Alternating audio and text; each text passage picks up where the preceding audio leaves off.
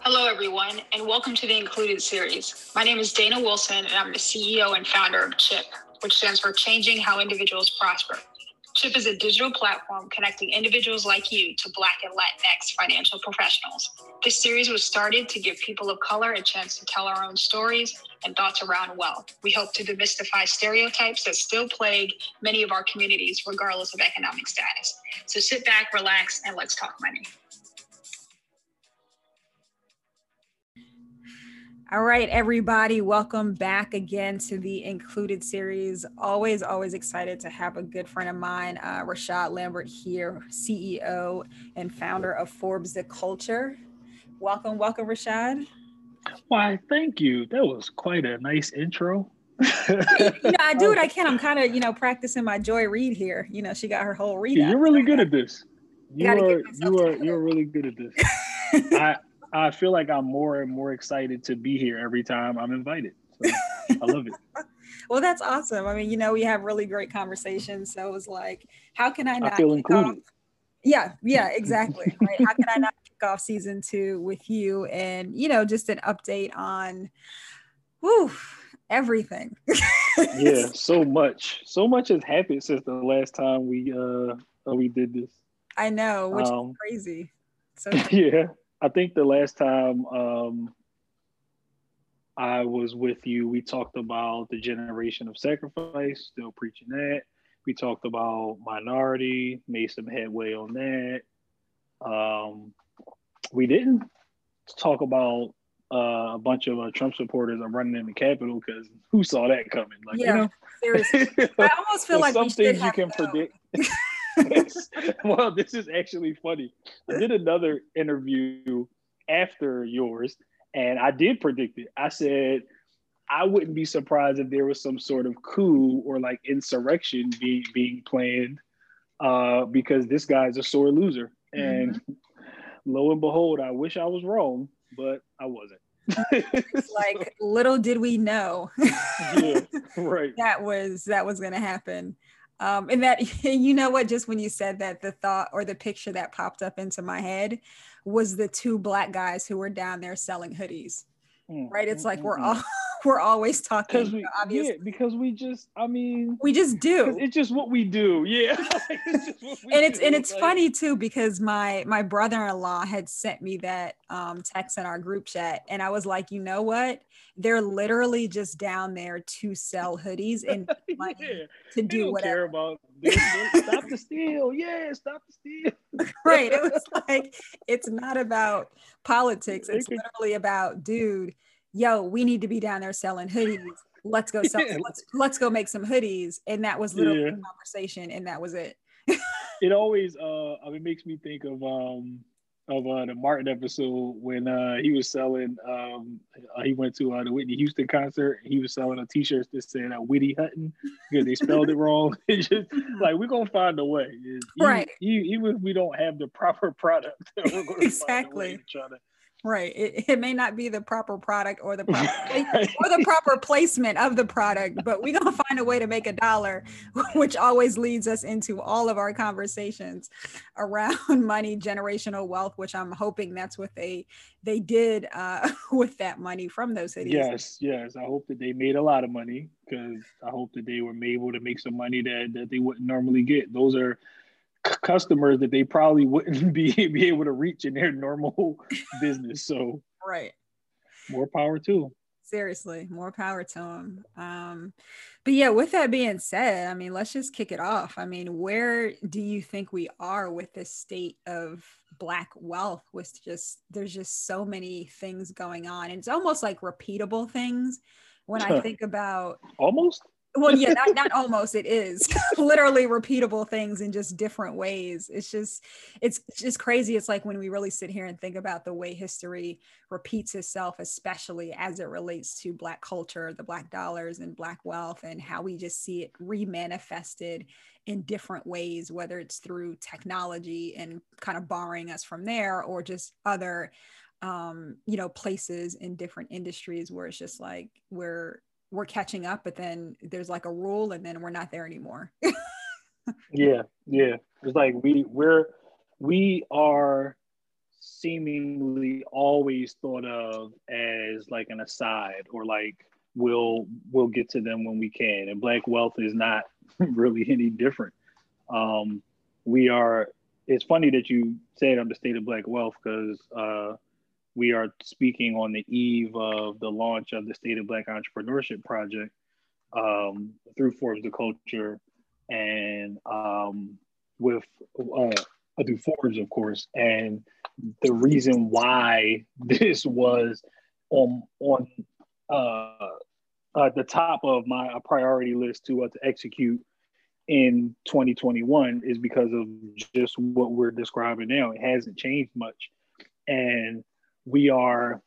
Uh, we always talk about these uh, uh, these are progressive moments and you know different things that look like there's some change on the horizon. There's a new administration, and we have a uh, HBCU graduate, black female, first black female vice president, and yes. and there's a lot of like ceremonious right things, uh, symbolic even that we have them to celebrate. And you gotta one thing I want to highlight is you have to count the small wins. You gotta mm-hmm. celebrate along the way because if not, you will lose your mind trying to, you know, stay focused and vigilant and you know um dr umarish and i mean shout out to him it's, but it's I'm, just, I'm, just, saying you gotta angry all the time yeah yeah but you gotta figure out a way to balance it out um so with with the state of black entrepreneurship we are looking at you know literally where we are how we're doing a couple of pulse checks um, throughout the year there's i mean like, like i'll get more into the project later but like we're doing a lot of digging deep into um, funding sources, mm-hmm. access to funding, not just are we receiving it, but do we have access to funding? Um, jobs, business creation. Uh, right now, there's one stat that I can throw at you, and it's only because I've been staring at it for the past year and a half. But um, it just changed recently because you know I'm the census is the mm-hmm. census, but black people allegedly make up you know 13.9 percent of of this country but as far as business owners are concerned we are at like 9 percent or something like that which is that that is very uh, disproportionate yeah. um, as it goes with with uh, with our percentage of the company and those are just the ones that you know are like reported as black owned businesses um, there may potentially be more but that number doesn't seem to be trending upward. Is in in some ways it seems to be trending downward, which is not a good thing. So we really want to be able to capture and paint a picture of what's actually happening uh, with like verified data and surveys and really like getting into the nitty gritty, so to speak, of the state of Black entrepreneurship. Um, are Black entrepreneurs any better off now than they were 104 years ago when when uh, Forbes started. Um, and are we doing anything about it, or hmm. are we just talking about it? Are we just um, collecting sound bites, or like like what what what is actually happening? Um, so yeah, that's that's that's kind of uh, you know I I don't really see much growth. I mean, I do see a lot of a uh, window dressing. Mm-hmm. Oh yeah, um, see a lot of that every day, right? Just- yeah, I see. I see a lot of window dressing and like R.I.P. George Floyd, R.I.P. Mm-hmm. Breonna Taylor, and um, and I'm Ahmaud Arbery, and the and the countless others whose names didn't become a hashtag and didn't become a viral, you know, sensation last year, um, but they were martyred. Mm-hmm. Uh, you know, essentially, and larger white corporations, as they did with Black History Month, they uh, uh, they took it, they profit off of it. As you said, uh, you talked about. It's funny that uh, we uh, we started this conversation talking about us selling hoodies in DC right. to people that have a warped sense of reality. Uh, but there were companies selling hoodies and T-shirts with George Floyd and Breonna Taylor on it, and they weren't even black owned. Right. They were, you know, that's that's that's a part of you know just uh, of the continuation of the commodification um, of black pain and struggle by white corporations that don't that those dollars never seem to trickle down into our community. Uh, we always get um, a portion of the proceeds. Yeah. not even a not even a portion. It's like the portion yeah. is the is what's coming out of our pockets, and it's like we still deal with the pain and the struggle of even having to purchase a, mm-hmm. a sweater or a t-shirt with a hashtag or someone's picture and name on it that has been killed unjustified and still you know we deal with the reality that we're back you know still in 2021 and there has literally been little to no justice from a lot of those issues and yeah it's like the monetary payback is not going to at least as far as i know you know going to breonna taylor and in her family and someone correct me if i'm wrong and maybe there is um i'm sure there's not a, at all you know charities and things are going on but if we're talking about higher level companies that in some way made it a pr moment or possibly were profiting off of that you know where was that fund to help her family to help her her boyfriend or almost fiance really i mean watching mm-hmm. his interview was the it was just one of the hardest interviews i had ever had to watch and i almost heartbreaking and didn't make it through parts of it mm-hmm.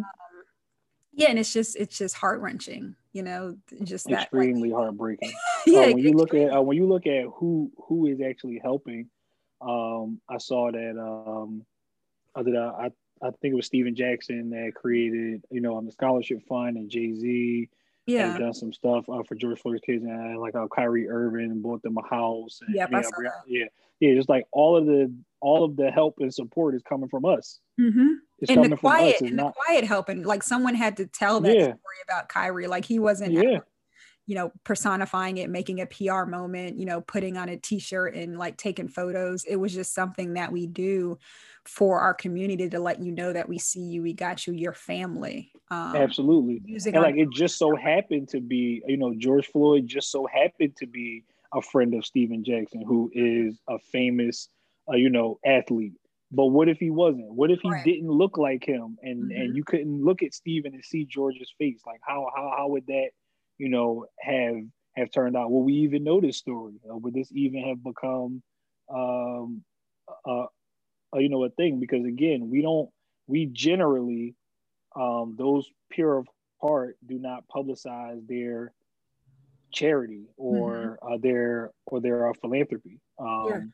It just is something that you just do because it needs to be done. You know. Mm-hmm. Yeah, and I feel um, like that's um, kind of how you know we've we've lived for the past how you know ever since we've got to this country it's like we always just did what needed to be done whether it was for the greater good of our family or the greater good of our community it was just that absolutely of support and it's like interesting to look back in history to know that we were always entrepreneurs um, mm-hmm. and how just you know with different moments um, and in different times in history where that was literally kind of burned to the ground um, having to always constantly being it's like we're always constantly rebuilding it's like mm-hmm. we're never building upon we're always yeah. rebuilding yeah and, starting over yeah, starting over and in, in so many different instances in moments where it's like just the minute where it just gets comfortable and good it just gets set on fire or something you know not not figuratively but in some way shape or form and it's like now we have to start over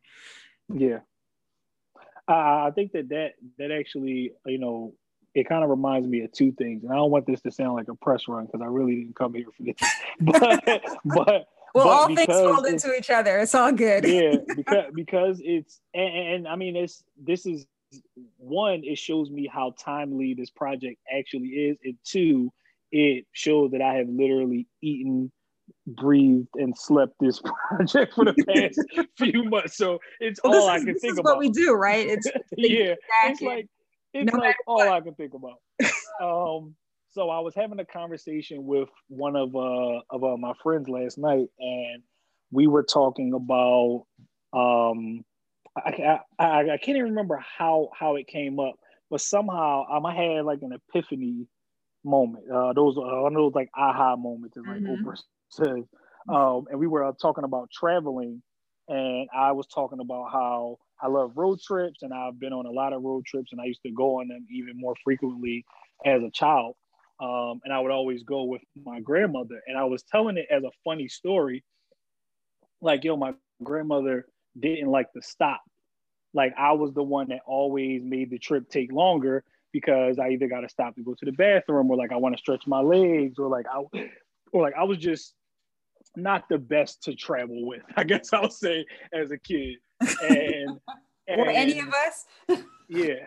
And I was like, hey, I know that like we're like, oh, we might be, you know, a little different in age, but did your grandmother, did your parents ever, you know, carry them like a jar or something in the car? Uh, there's a guy I was like, oh, for you to be able to like go to the bathroom, and they're like, no, that's like not a, not a thing for us, I guess. And in the middle of me telling the story, I started thinking about why she actually had that jar, because mm-hmm. at times when they were traveling, uh, my grandmother had a business and um, and she worked as like a nurse and she was in healthcare, but she grew up in a different time. So that jar that she was carrying was to protect my grandfather. Mm-hmm. Because while I was able in the 90s and in the late 80s to be able to stop and go to the bathroom, they weren't able to do that. Right. Like they they uh, uh, they weren't able to leave Philadelphia headed to the south and stop and use the restroom. That was not a possibility. Not only was it white only, but that was you know, that was something that could have been um, detrimental to his health. It could have been fatal. Mm-hmm. Uh, that could have been his last trip to the bathroom, and it started making me think about just like you were saying, or like we were discussing before, about black wealth and why we are always starting over. And there were this is just a recent thing within our lifetime where we can publicly promote black wealth and we can flaunt black wealth and we can encourage and speak about black wealth.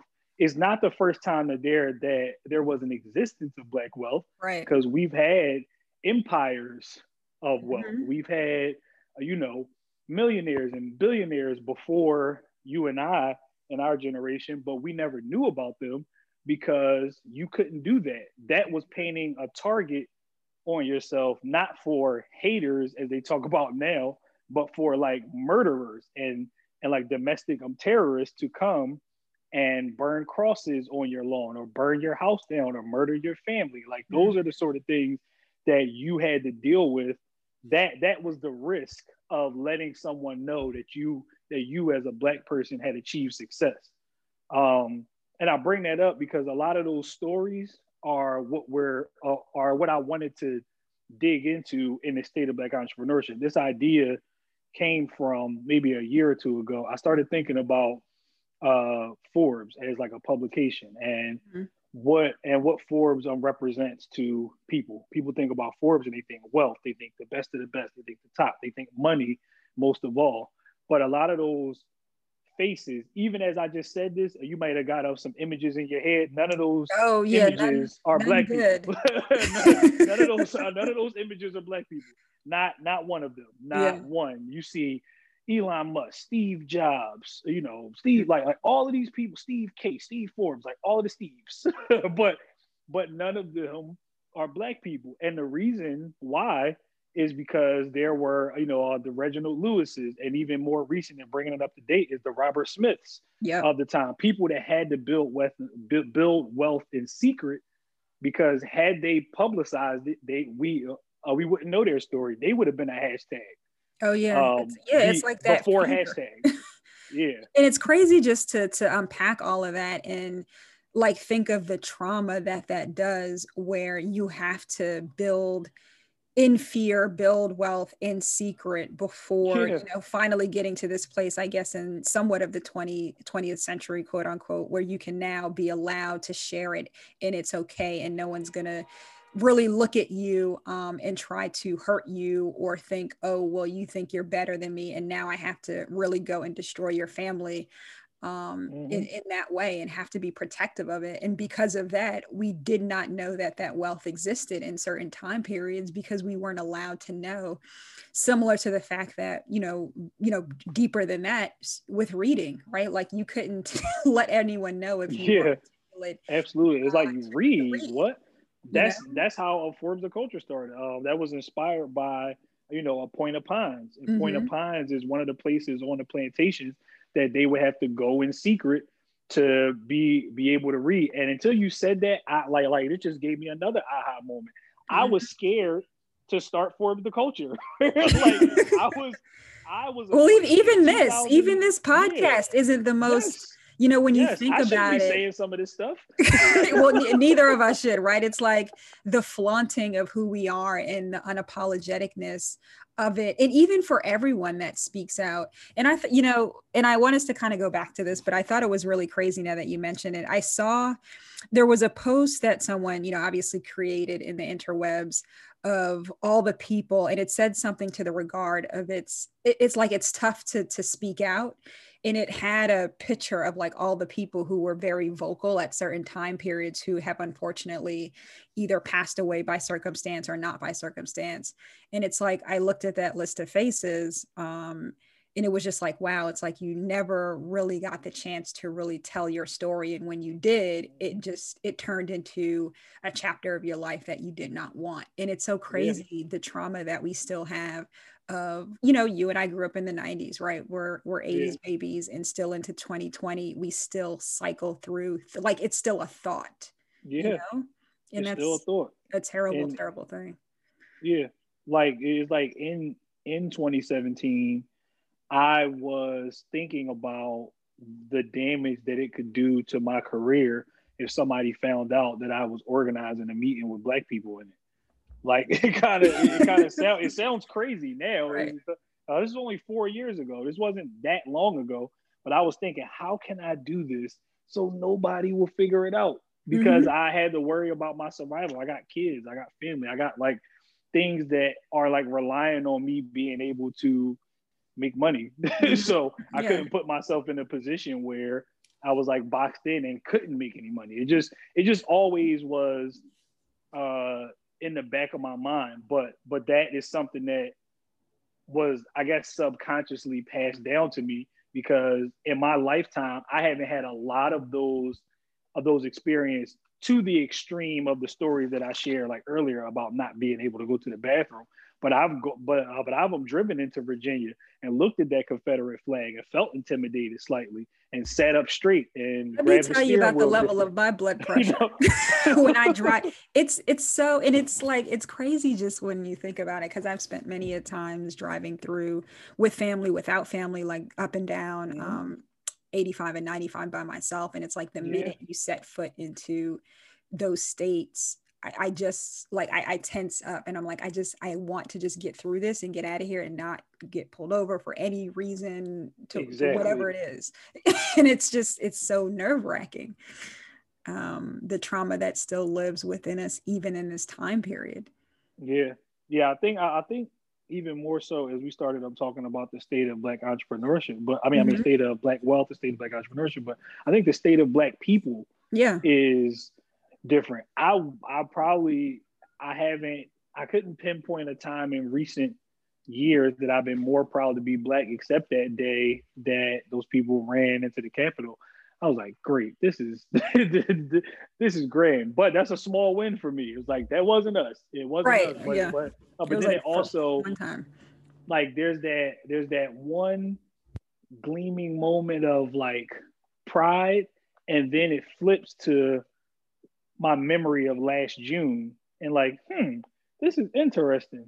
And of course, everybody said, you know, um, the obvious thing, which is if they were black, they would be dead. Well, duh. But but yeah, it's not, we not knew we knew that. yeah, yeah, yeah, yeah, yeah, yeah, yeah. It's like duh. But also, it's really interesting to see um, how people that are not used to this, like, and I'm talking about the section of people that just discovered racism last year, mm-hmm. um, or last week, they, yeah, yeah, and that this is still new to them. Like they're they're just now starting to connect the dots. I saw more white people vocal about how outraged they were at the treatment of those people versus the way we were treated last year, mm-hmm. even more than black people. Mm-hmm. We kind of like it kind of was like a foregone conclusion for, for us. And we just started making jokes because that's what we do. It's yeah. how we cope. So we just started making jokes and we kind of moved on from it. But they were in such shock, like, oh my God, I can't believe that these people are not being beaten and tased and wholesome. Like, yeah, because this is what we've been saying all along. Mm-hmm. So, like, I feel like the state of Black people at this point is exhaustion. Like, we are tired of saying the same thing it is. It's like how many times can, can you say your life matters, your money yeah. matters, we are important. We just want it, we just want you to wave at us and smile and not point yeah. other things. Yeah it's it is exhaustion and especially when you have like you know people calling you and asking you what you think and how do you yeah, like, feel and it's do? just like how can i help? It's like how can you help? It's like, it's like i don't i don't even know. it's almost like a laughable question like what do you I don't, where where do you want me to start? Like you, you right i don't i don't know oh. and there's not enough books in the world to to to oh, tell you where white to fragility go. start there read that. I don't yeah, i don't like know. like so, I, at this so point yeah it's like i'm exhausted. Like yeah. i remember i remember the weekend that george floyd was murdered and i got so many texts and so many phone calls from all my white friends. Are you okay? How are you feeling? Is there anything i could do?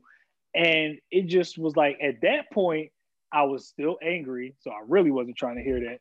And mm-hmm. then over time it just was like, this is annoying. Like, mm-hmm. this is not even helpful at this point because now I'm trying to focus on other things and you're making me think about this because you just discovered this when this is something that I've been dealing with my whole life. It's kind of why going going back, uh, not to keep bringing up the uh, stop the steal people, but as that day was happening and we reverted into jokes and then people were like how could you make jokes at a time like this? And it's like man we are over this. Like this is right. oh, like we have been we here. Yeah, we, have been here and we were saying like oh that's not our business. And they're like how is that not your business? And this is our country. And it's like man listen this is this is yeah this is our country kind of sort of too. But at the same time like this is like we can't do this. Like uh, we're not going to get outraged at this. Like this is the least of our worries at this point. We have much bigger fish mm-hmm. to fry. Like we have businesses that are closed, people that don't know where their next meal is coming from. Like right. I'm not where like y'all can like y'all as in them, they can figure that out and right. we'll still be here trying to put ourselves back together exactly. like we did before. So it's like we have businesses that were literally yeah. like I, I, think about you know where we were um, probably the summer before COVID and how it was like you know 2020 just felt at least the the beginning part of it just felt like something different right there was just yes, this really boom growth that, yeah that really that growth that boom of just all of these black entrepreneurs and not just seeing them but they were doing really well and and starting to to get things and we were starting to really see them and know who they were and see their faces yeah. and hear their stories and then yeah. you know we roll into covid and it's like we know who gets hit um, the hardest. I mean, we didn't know all the things about COVID, but we knew how this was going to affect the wealth that we were just getting to um, feel like feel like was in our reach. It's not necessarily that all of us had it, understood it uh, we were still pining for it and, and, figuring it out, but we could see it. It was like almost getting to that top of the mountain where you can just start yep. seeing things. And now you're playing less with monopoly money, and now it's reality, and you can actually move from it. And then to watch a lot of these businesses some close some be able to pivot some not some really struggling which yeah. that turns into to family struggling and then we yeah. go down into this cycle where now you've got kids out of school and you've got kids who don't have internet at home. And I remember there was a news um i forgot what news outlet it was on but it was definitely up here in in the city area where there was a, a woman who had to get up early and drive her kids to a parking lot so that they can access wi-fi. Yes. we're in the car. I, I, remember that yeah they were in um, the that, car uh, that was van. happening in philadelphia. Yeah it was they, yeah and it was they, all they over the place. have, and they were telling people oh, uh, we'll open the parking lot at like 6 a.m. or something like that so you can get in. Huh? That's not, oh, okay. Thank you, I think. Yeah. Like, it's, kind of, it's kind of like, what? Like, what are you? Yeah. And now here's a mom who's, I, I mean, I'm assuming that she's not, like, I don't know what the work situation was, but you can't, God for God's graces, hopefully she was doing something that she could also work from the car. But it's like how how long can you sustain that and what that does to every dynamic of every part of who you are physically, mentally, and then obviously financially. Yeah. It's yeah. Just... I, I, I, I mean, and then it's kind of like the whole two things can be true situation where I remember those, uh, you know, those students, my students who didn't have Wi-Fi and weren't able uh, to log in. And while I wasn't teaching because my class only works if I'm in the classroom, it doesn't work digitally. But my my nonprofit had to purchase 25 laptops, and we were not prepared for that because we weren't receiving any new grant funding last year. But two things can be true. Where whereas it was a terrible time and a good time at the same time, basically. Like yes, I some, had yeah, one of my I had one of my best business years last year, but one of my worst emotional years last year. Mm-hmm. And worst like personal years. So it's kind of like dealing with that. And then this is like one of those um if you remember, and I can't think of like one specific show, but uh, they always um, talk about how like when when uh, somebody black uh, goes to college, they're like called names sometimes. Oh, you a nerd? Oh, you this? And then when somebody comes home from jail, it's like, oh, I'm a big celebration, right? And right. it's sort of like a similar thing. That that I'm stereotyping. I'm not saying it's true, but it is that same type of thing where it's like everybody is struggling, so you can't talk about how well you're doing Mm-hmm. And then for the other people that are not struggling, you can't talk about how bad you're feeling. Mm-hmm. Like, like it's, it's one of those sort of things. Like, like that. That is the navigation of, of like being black in America. Yeah, like it's and not it's, a. It's funny you say that because there was something recently with um Andrew Yang where, um, I know they they were talking about him on the Breakfast oh, Club. And I, yeah, and I think he got the donkey of the day because he had apparently posted something or said or made a comment about how frustrating it was for him and his wife, I think, to be in their like two bedroom apartment somewhere in the city with their kids being home. And it rubbed a lot of people the wrong way for exactly that. In New York City? Well, I think he's in New York or wherever he is. A two bedroom um, apartment in New York. I, yeah. So, and then, so whatever this is, yeah and it was just like um, you know a lot of people were upset about it because you obviously have families who it might be a one room situation. It might be yeah, a one, six kids in one yeah. bedroom. Like, um, and a lot of people were just really taken back from that. So it's like to that point where there's just so much sensitivity going on to to how you share, and not that you shouldn't be uh, excited about where you are from a wealth perspective in that regard. But I think especially when you're in you're you're in that seat, you kind of yeah. have to do you know you have to be mindful of your surroundings.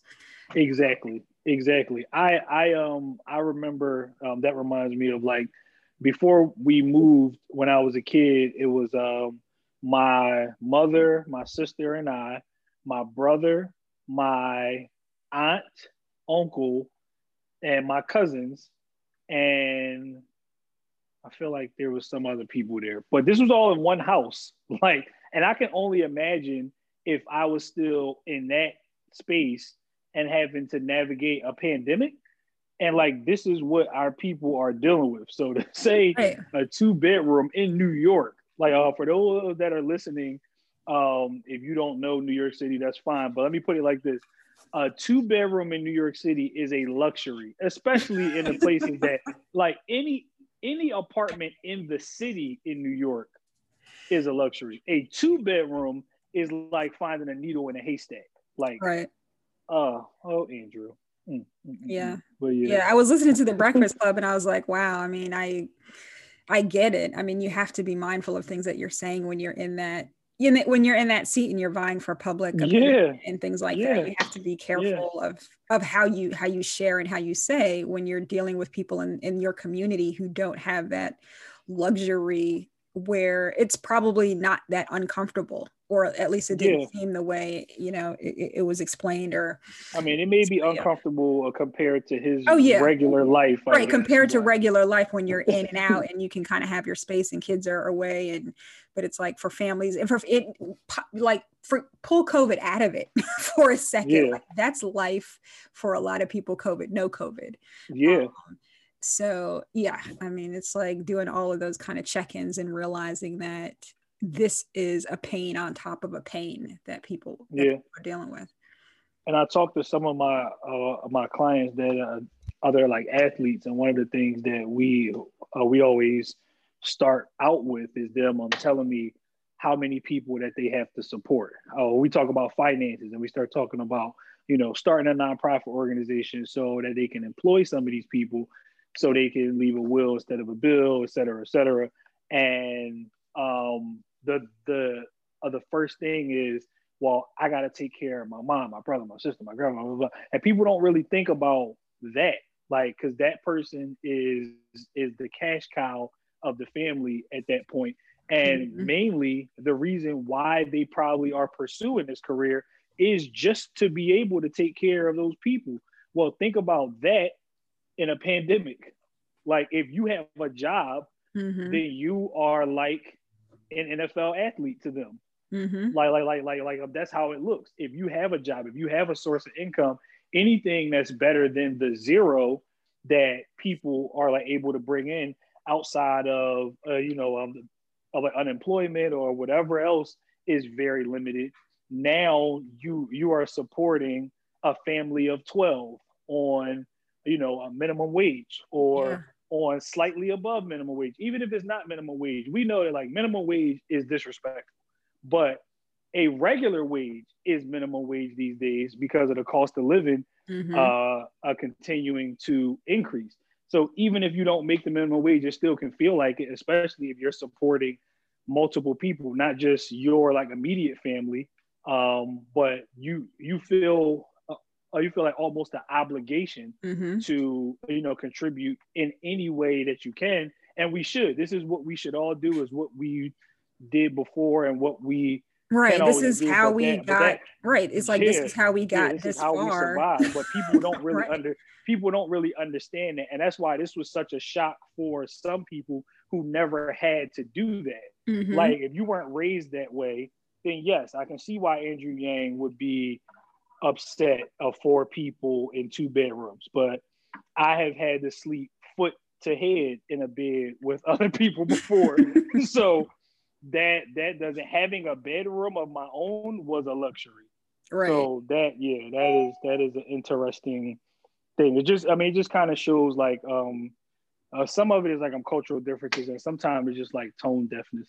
Yeah, um, yeah, kind of a not, com- not really yeah, kind of a combination yeah. um there at yeah. least in that in- instance it's just like not someone just tapping you and just saying, "Hey, you should maybe think about that. let's let, let's yeah. talk about that before it's it's right. said um, out loud."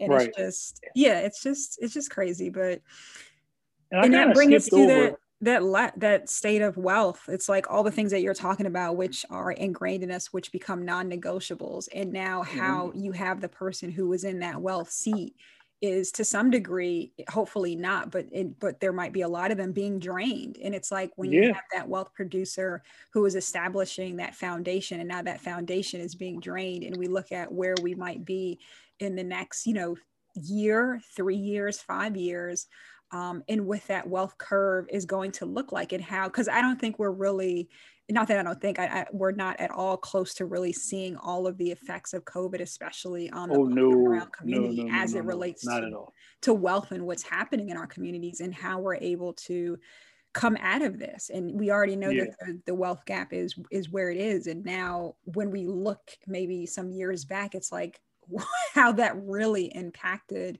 the things that we're supposed to get started. And it's like by the grace of God, we are seeing you know money being pumped into some areas not all of them um, but us still kind of you know pushing through. It's like no matter what goes on it's like we're still pushing through with our businesses and just finding and making a way.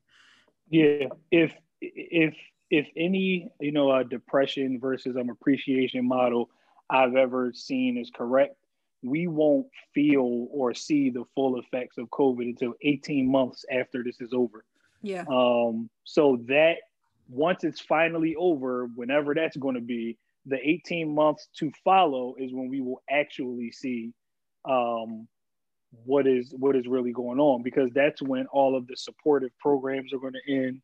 That's when there won't be any more additional unemployment and there won't be any more stimulus and there won't be any more of this. It'll be them saying, okay, things are back to normal now. Let's just yeah. go go ahead and if things are not truly back to normal, which they won't be, spoiler alert, Um, no, yeah, no, it's not a spoiler. I think it's see, reality. yeah, we we we will see what is actually going to happen, um, and I hope, and I'm saying hope as uh, my President Obama would say, uh, that this current administration is prepared with some way to stimulate the economy outside of 600, 1400, or 2000 or whatever dollars. Yeah, uh, absolutely because that's not going to do it. We we're we're going to need a lot more than that. And if you need some ideas, come on down. Yeah, I, I, feel um, like we have plenty. We have plenty. I mean, and even yeah, just we can figure it out. Step like, one: t-shirts and hoodies. Let's sell. sell pandemic hoodies. It's like no matter what's going on, we will be down there in some way, shape, or form. so we we got right in front we of got the, the bag. Come and get we, your coronas seriously, over. we, we know where the money resides. We got all this.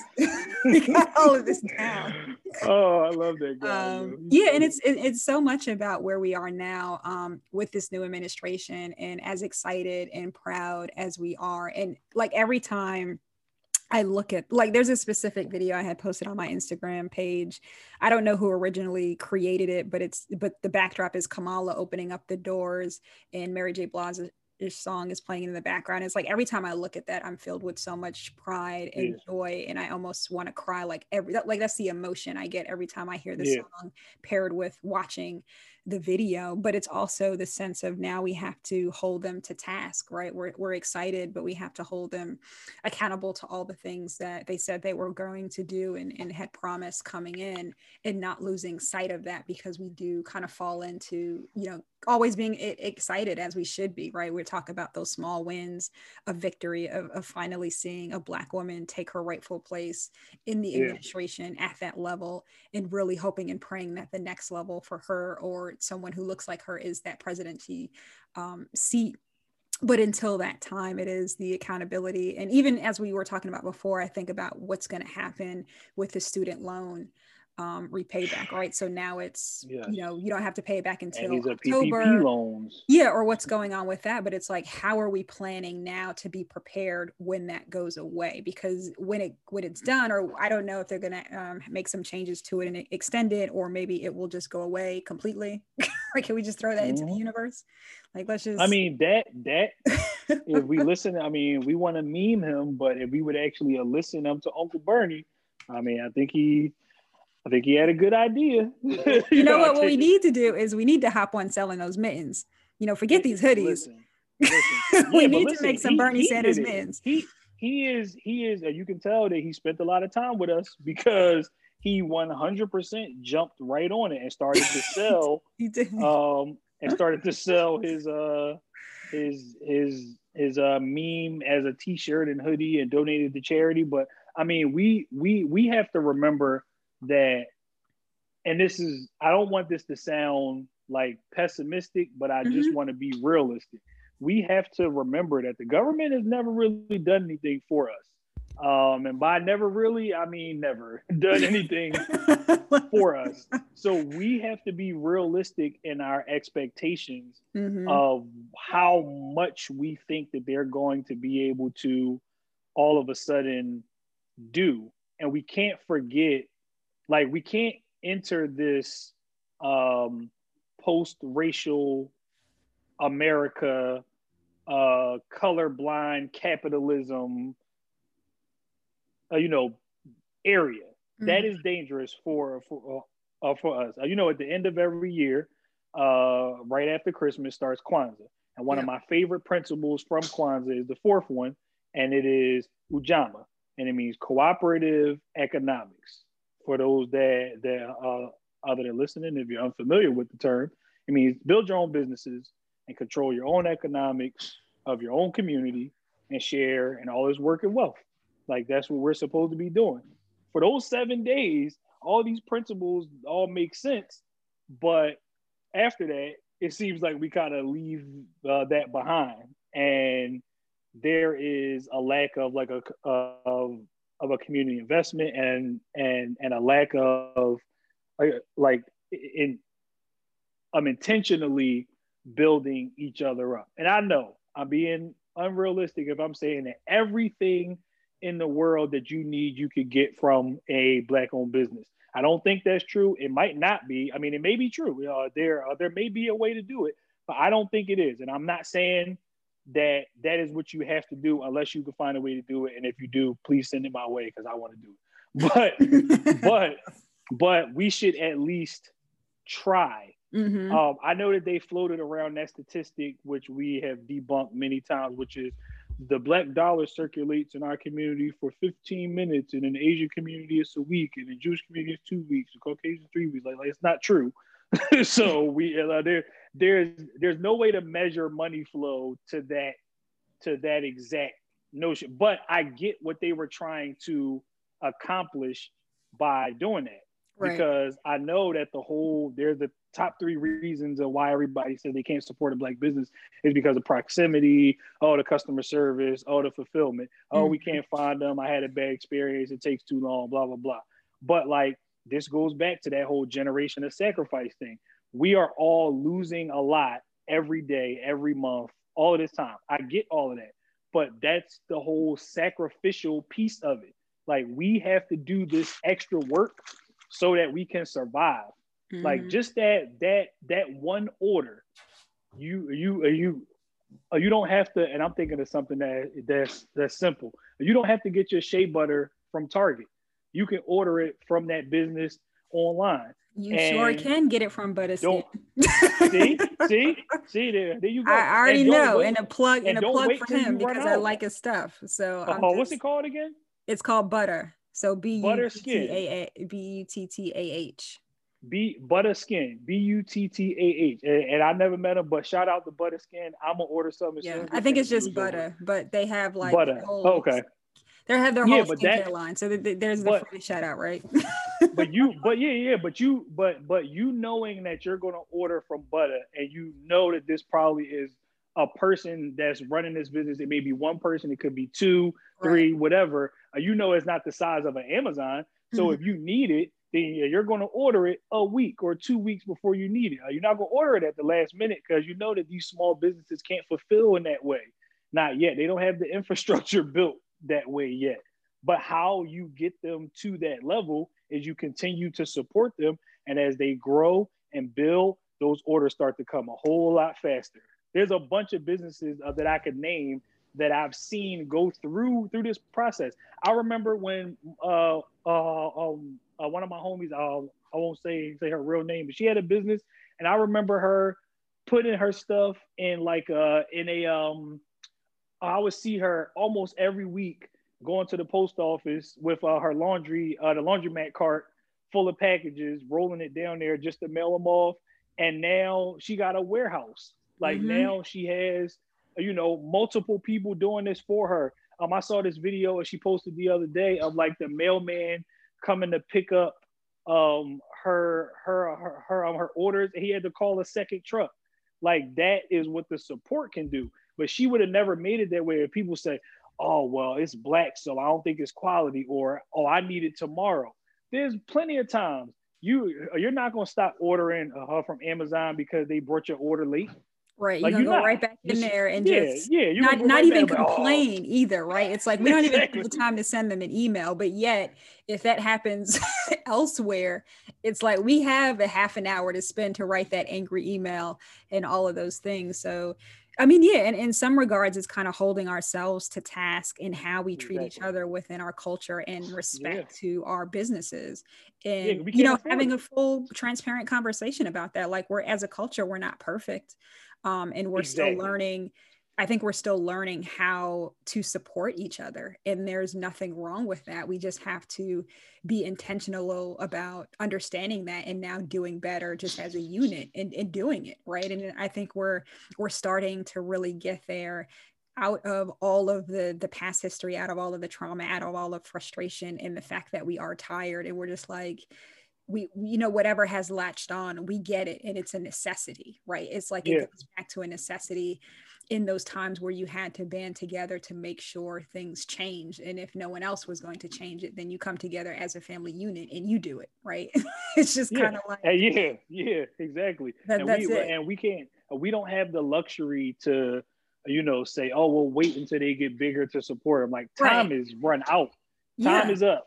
Like this is right. Like you not buying a pie from someone could be them not paying for something, right? I don't care if it's a mm-hmm. cell phone bill. You know, it's mm-hmm. it's that easy. Um, and just being yeah. Jeff Bezos is gonna be all right. He's good. He's good. he's good. Elon is fine. He's gonna go buy some more ideas. Listen, he's, I, he's out here building spaceships that yeah, know, like we, we, where's we our spaceship? Uh, we We've been trying to yeah, we can. Man, listen, tell me about it. If they if they let us get one, listen, we it's out. Man, we out. I, we, I used it, it's so funny because that made me think of Soul Plane and how I don't even want to bring up that. Oh my God. Can you imagine?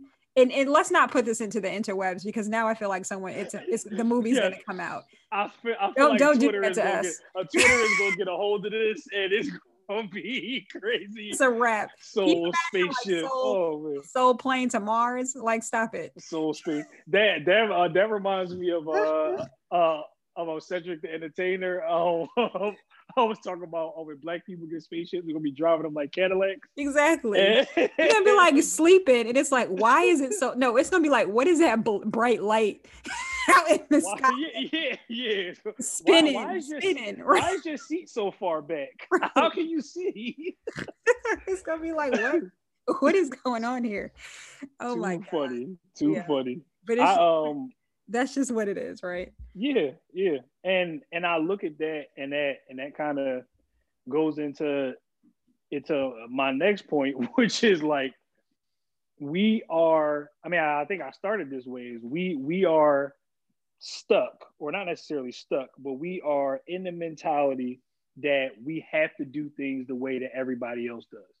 And if we're going to achieve the results that we want, we can't do things that way like we we we have to do things intentionally focused on us for once and i know that people this makes people uncomfortable especially black people uh, we get uncomfortable sometimes and we i'm not saying y'all i'm saying all of us mm-hmm. get uncomfortable sometimes when when things are just for black people uh, okay. we feel like because uh, I, I don't know if it's because we're more compassionate or what but we sometimes feel like we have to make it inclusive mm-hmm. just because we know what it feels like to not be included, right? Yeah. And while that's well, a and, while that, that's a great trait, but sometimes it can't be like that. Come so. across and and, a, and offend, and it's crazy to think yeah. that we think about those things to some degree. Yeah.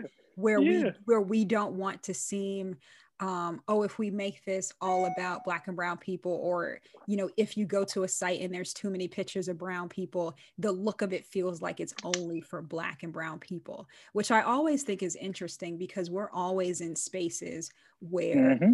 we go to movies where no one looks like us. We support and watch shows like we created it where no one looks like us.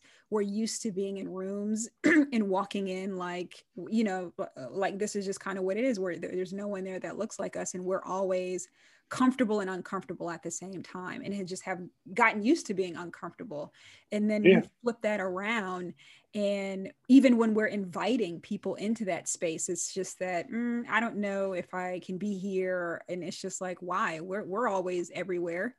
Like why yeah right right why can't you exactly like why can't we? Like you even, don't have to ask permission to come into the room just come into the room. Like we've been yes saying join us. for years right?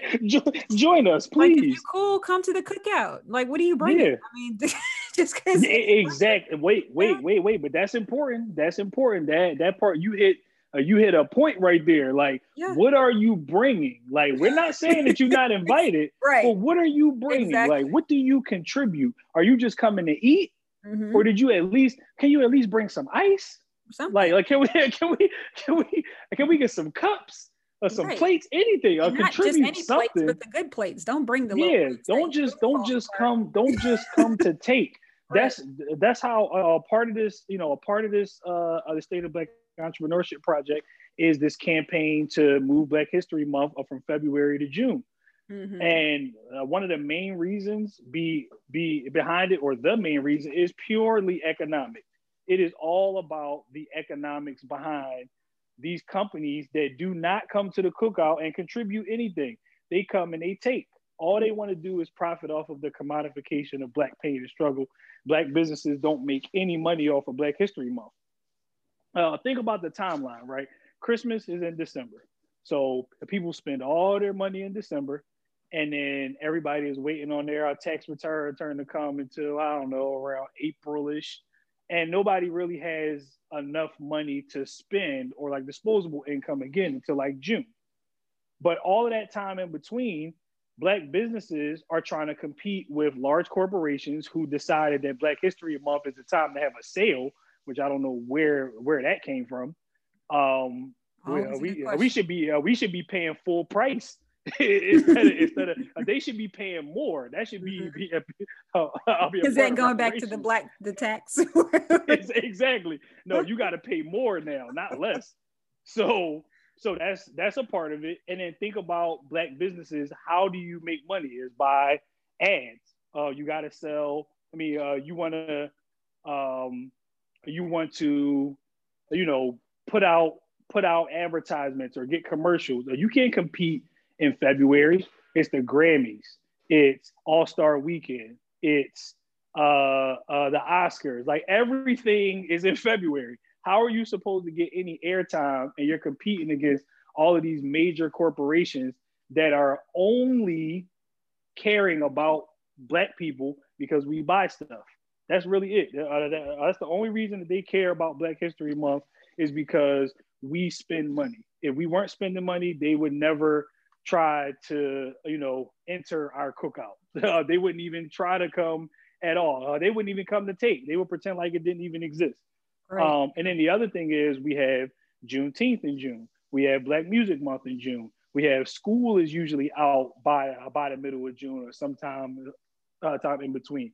So uh, we're not relying on just trying to cram a bunch of Black information uh, into 28 days. Now we uh, we uh, we can integrate it into American history. The, the, the um, uh, the title of the campaign is Black is American History. Why is it that they teach about the Buffalo Soldiers and teach about the Civil War in two completely separate breaths? Listen. Like like uh, like uh, like they didn't exist together. Like and then and then if we really want to get into it, uh, the Buffalo Soldiers are the heroes of the Civil War. They went in 1st mm-hmm. so so why so why are we not talking about them when we talk about the Civil War as if this is two separate histories. Yeah. So if that's so, I feel like we have to take control of our history, take take ownership of our history, and this is one way that we can do it. You know, we uh, we can do it together. Most people don't even know that Black History Month is not even it, it's not a federal holiday. It's called an observance. It's um uh, um, it's an agreed upon um um, it's agreed upon observance every. It's kind of like February, a nice, like a nice to have. Like this is a nice yeah, to have. Yeah, yeah. with, with every no, every February, yeah, no you know, the president at that time makes a proclamation that says it's Black History Month again. And even though of all people, this is probably going to blow some people's mind. Of all people, Ronald Reagan is the one that signed it into law. Um, his Congress is who signed it into law back back in the 80s. But I mean, back in in the 70s. But that was only because again they were trying to keep us happy because things were on fire mm-hmm. once again like every time something goes on fire they're like uh, what can we give them to shut them up uh, right. Uh, what can we do? Uh, and, and it's, and it's know, distractions, right? Like, okay, here's yeah. a couple pieces of potato chips, and now you, you, you won't be right. for at least the next 10 minutes. Right. right, right. All right, here's a bag. How we do the kids. Right, exactly. How we do the kids, right here. How we do the kids. Here, go take like this children. to so and so, even though so and so didn't even show up to the cooking today. So you just running around in circles, exactly. looking for you know Uncle James who's still at home watching TV. He took right, right right? Right. It's, literally so, right. No, no, no, no, no, no, that's real. So, so, yeah. so this, I mean, this campaign really has three main components: is to make uh, make a historical case to move Black History Month uh, and the observance of it uh, from February to June, and make it official. Uh, to create the opportunity for Black-owned businesses uh, to participate in and profit from Black History Month, and to integrate Black History Month, I mean, Black history into the full scale history curriculum throughout the school year. No longer are we going to be uh, uh, be talking about Martin Luther King, Ben Carson, Malcolm X, and Rosa Parks, and that's it. As if all we ever did is fight for civil rights. Like we built. Businesses. We are titans of industry. We were yeah we, we were, we were judges are, we were teachers yeah, we were exactly. you know we were in positions of power yeah. and i think it's interesting when we talk about you know two americas we talk about two social justice systems it's like there's two of everything when mm-hmm. it revolves around us, right? The the weight, the racial wealth yeah, gap. Yeah, two histories. Two, yeah, two histories. I mean, I grew up in a very diverse town, but I remember us that like that was always the focus. It surrounded like four or five people, which yeah was Rosa Parks, Martin Luther King. You know, you talked maybe a smidget about Malcolm X because you didn't want to dive too deep into that, right? No one was really comfortable. You got Sojourner Truth um, you know, Mary Mc, uh, McLeod Bethune. You got a couple people mm-hmm. sprinkled in there that the, the name yeah. that everyone knows. But then when you talk about the fact that every time, you know, that time period was talked about, it's through pain, it's through torture, it's through death. Mm-hmm.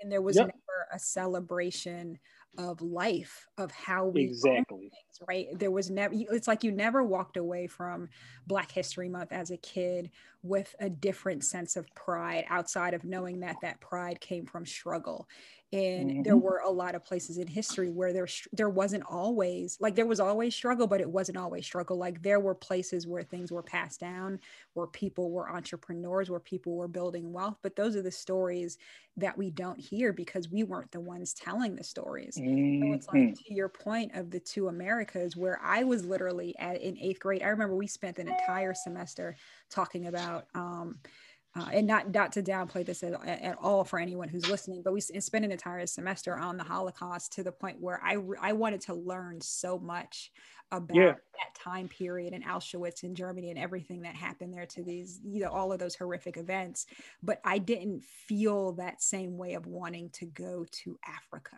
right? Yeah, like wanting exactly. to learn about where all of these like black people that look like me were right until i got mm-hmm. much older where did this come from to learn a little bit more but it was like the time spent on us in and on us in a particular way that's not necessarily always the most uplifting to like a kid right until really now mm-hmm. where you see these kids looking at the screen and now they're able to look at you know kamala and and what that really means and why us as black uh, men and women and especially parents cry looking at yeah. kid, looking at Kamala because there's just so much behind those photos.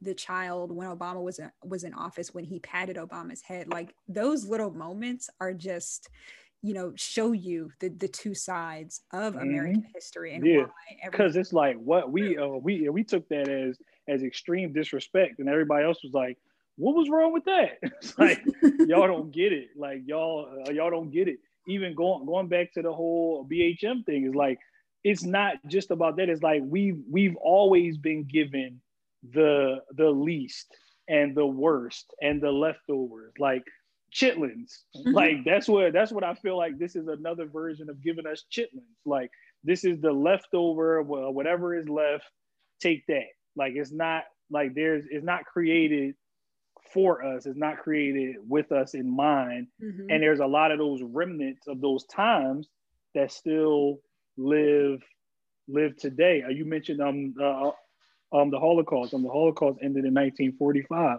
uh what uh, what happened up to emmett till happened in 1955 that was 10 years later. Mm-hmm. like that uh, that was 10 years after this like horrific thing happened uh to uh, uh to um, the jewish community in the black community here, we still hadn't seen any progress. Like yeah. there, uh, there, uh, uh, there still was no, n- no, no progress made. We uh, we were still struggling and still being beaten and murdered and dragged to death. And I mean, you've seen the pictures; it was mm-hmm. horrible, like it's terrible.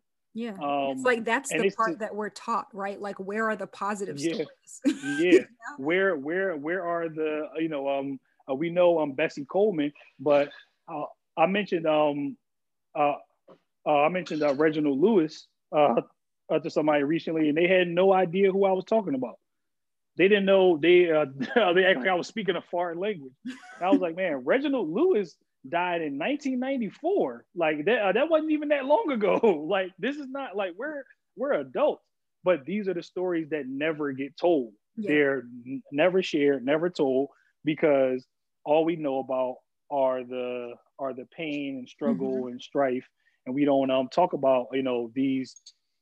I'm not going to say happy stories because his is still not. I mean, his is still an example of not being able to really, you, uh, you know, share mm-hmm. things. You know what I mean? Yeah. Um, it's just it's just like man, it yeah, is. It's just it like is, uh, there's more to our history than five or six people. Exactly. Exactly. And I think it's interesting too. When I was watching The View, this was probably maybe a couple, maybe a month or two ago.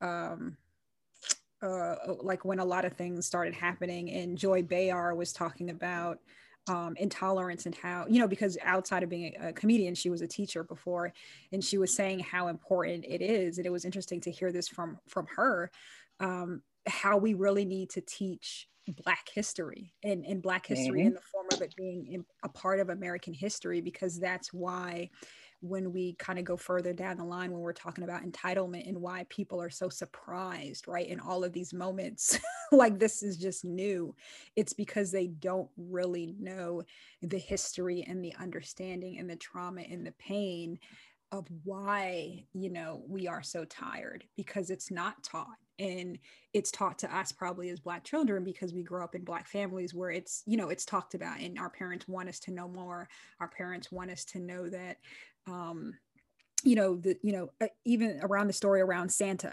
right like there isn't this oh god and the fact that the uh, the right. person that they I, I mean i don't even know if we have time to black. go down that road I mean, we might have like, to save what? that one for season three to be honest I, you know what where did this bearded white man come from like i'm gonna leave I'm gonna, yeah i'm gonna leave that alone let's let's unpack that later because that that, that yes. a whole breakdown of a lot um, oh man, like man, but, we can't even get credit for oh, uh, for our philanthropy. listen, listen, and it was funny because not funny, but my mother was very adamant in me knowing that the gifts were coming from her. Like I, you know, oh, oh yeah, she let me mine, believe. Mine was too. She let me believe and, and let me be a kid, but then at, at a certain point, it was just like I don't want you thinking in this way, you know. Mm-hmm. Um, but yeah, we can we can drill down on that later. definitely, definitely. Uh, we got uh, to a certain point, and my mind was like, "All right, listen, it's me. Okay, it's me. I'm yeah. I'm I'm the one that's working hard and doing overtime and working on Saturdays and Sundays for you to be able to get this stuff. It ain't not some it's not some old bearded white man. So yeah. give me my credit. right right and it's not even about just just the credit of the our parents it's the credit of what how they wanted us to see ourselves and know that mm-hmm. that that we can do this right and not necessarily depending on what we'll constantly see when we're in the face of, of public and knowing what our wealth can be and look like. So, yeah, absolutely. Going down into one America and in American history and bringing everything in it and making that move to have our own space that we create um, that's for us in that moment in, in June, right? And I mean, I, I think what you all are doing at Forbes is you know amazing and, and needed in this space. And this is kind of why we're here to make sure people know what's going on. Yeah. I mean i'm just trying to do my part you know? I'm trying i'm trying to do do do what i can to you know push push the culture forward and using my my platform as best i can um it's not easy but, but i mean whatever was you know what what do we ever do that is easy? exactly. Exactly. Um, by the time uh, this is released, I'm not sure when you plan plan on putting it out, but by the time this is out, we will see how people feel about this. So uh, we uh, we we may have Listen, to do everything we do is about constant, it, it's always a conversation and a debate. So it's yeah, like that's and that's the one thing that I want to say just to put this on record. Mm-hmm. If nothing else, right? not and not the state of black entrepreneurship piece because because that's going to be great and i'll talk to you you about that um, um later but if this this this black history month campaign if it does nothing else but spark a conversation about us controlling uh, uh, uh the narrative around our history i count that as a success um, black history is bigger than one month it's not just about one month it don't matter if it's 28 29 30 31 days it can't fit into one month. The main point here is to control the narrative around how our history is taught mm-hmm. and what we know about ourselves um, and about our ancestors. Yeah. So yeah. And I think that's important too, because for so long, it's like everyone has told our stories. And that's a lot of reason, you know, why I started this podcast or this series was because we need to be telling our stories from our own points of view so that people can, you know, listen to places like this and start to understand and not always feel like, hey, what what's the deal with you? Why are you upset today? Mm-hmm. Yeah, like, right. It's like, why why are y'all so angry? Well, yeah. If you must know, if you must know, listen to this episode because I don't have time today. yeah, exactly. That's the that's the main thing. I do not have time to keep explaining what is up with with black people to white people. Like that's not that's not that's not okay. And I hope that uh, I'm not trying to make this sound like I'm a PSA uh, for all black people, but I mean I feel like I speak for some of us uh, when I say uh, we can't speak for all of us. So when mm-hmm. you're talking to one of us, you're talking to one of us. Mm-hmm. Like my my what what I need and how you can help me is going to be different than how you can help somebody else. And if you feel like you don't know what to do, maybe you should just do some research. Like asking questions is great, but you're going to need to get some stuff that you can't get from us. Mm-hmm. There's there's a lot of context as to why this is annoying that you're going to need to get from somewhere other than from us.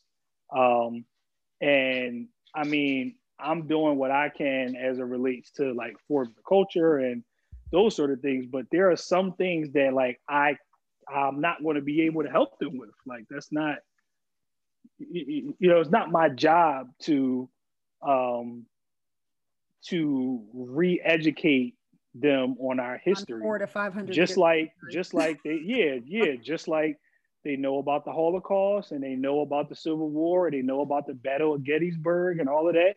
You need to learn about Juneteenth, mm-hmm. not just uh, you know, not just the Tulsa riot, but you need to learn about uh, the original Juneteenth and how there there was almost an a, a, um, an insurrection or a second insurrection in Texas because of it, and how Abraham Lincoln is not a friend of black people. Like these are the, the, the, the these are the sort of things you're going to have to learn that on your own. Like I can't just like like like like I'm not going to read the letter that he wrote about about slavery and how if he could not have ended it, then he wouldn't have. I'm not going to read that to you. You can read that on your own. Mm-hmm. so yeah, right. these are the, these the are world the gave us nothing else. You know, God somehow had someone internet. create Google Thank you, Al Gore. Thank you, Al Gore, uh, for the internet. right, All like, this information plugged, is on Al Gore's internet. It was plugged into someone and it was created. Um, man, yeah, I, I, feel like every time we open up a season, I just think this is how it's going to work. So we're going to yeah. have to come back again, um, season three, and just drop I'm some new bars on there. Me. Absolutely. Well, thank you so much for dropping in, Rashaad. Always appreciate it. Always love our conversations. Um, so real, so authentic, and so needed. Uh, so thanks again. I I wish that I could stay longer. I love these conversations. It's very rare, but I'm here. And again, uh, you know, congratulations on on season two. And uh, yeah, it's gonna be dope. Awesome. All right, everyone, stay stay tuned to the next episode uh, and continue just to you know plug away and, and stay stay grained and, and stay safe.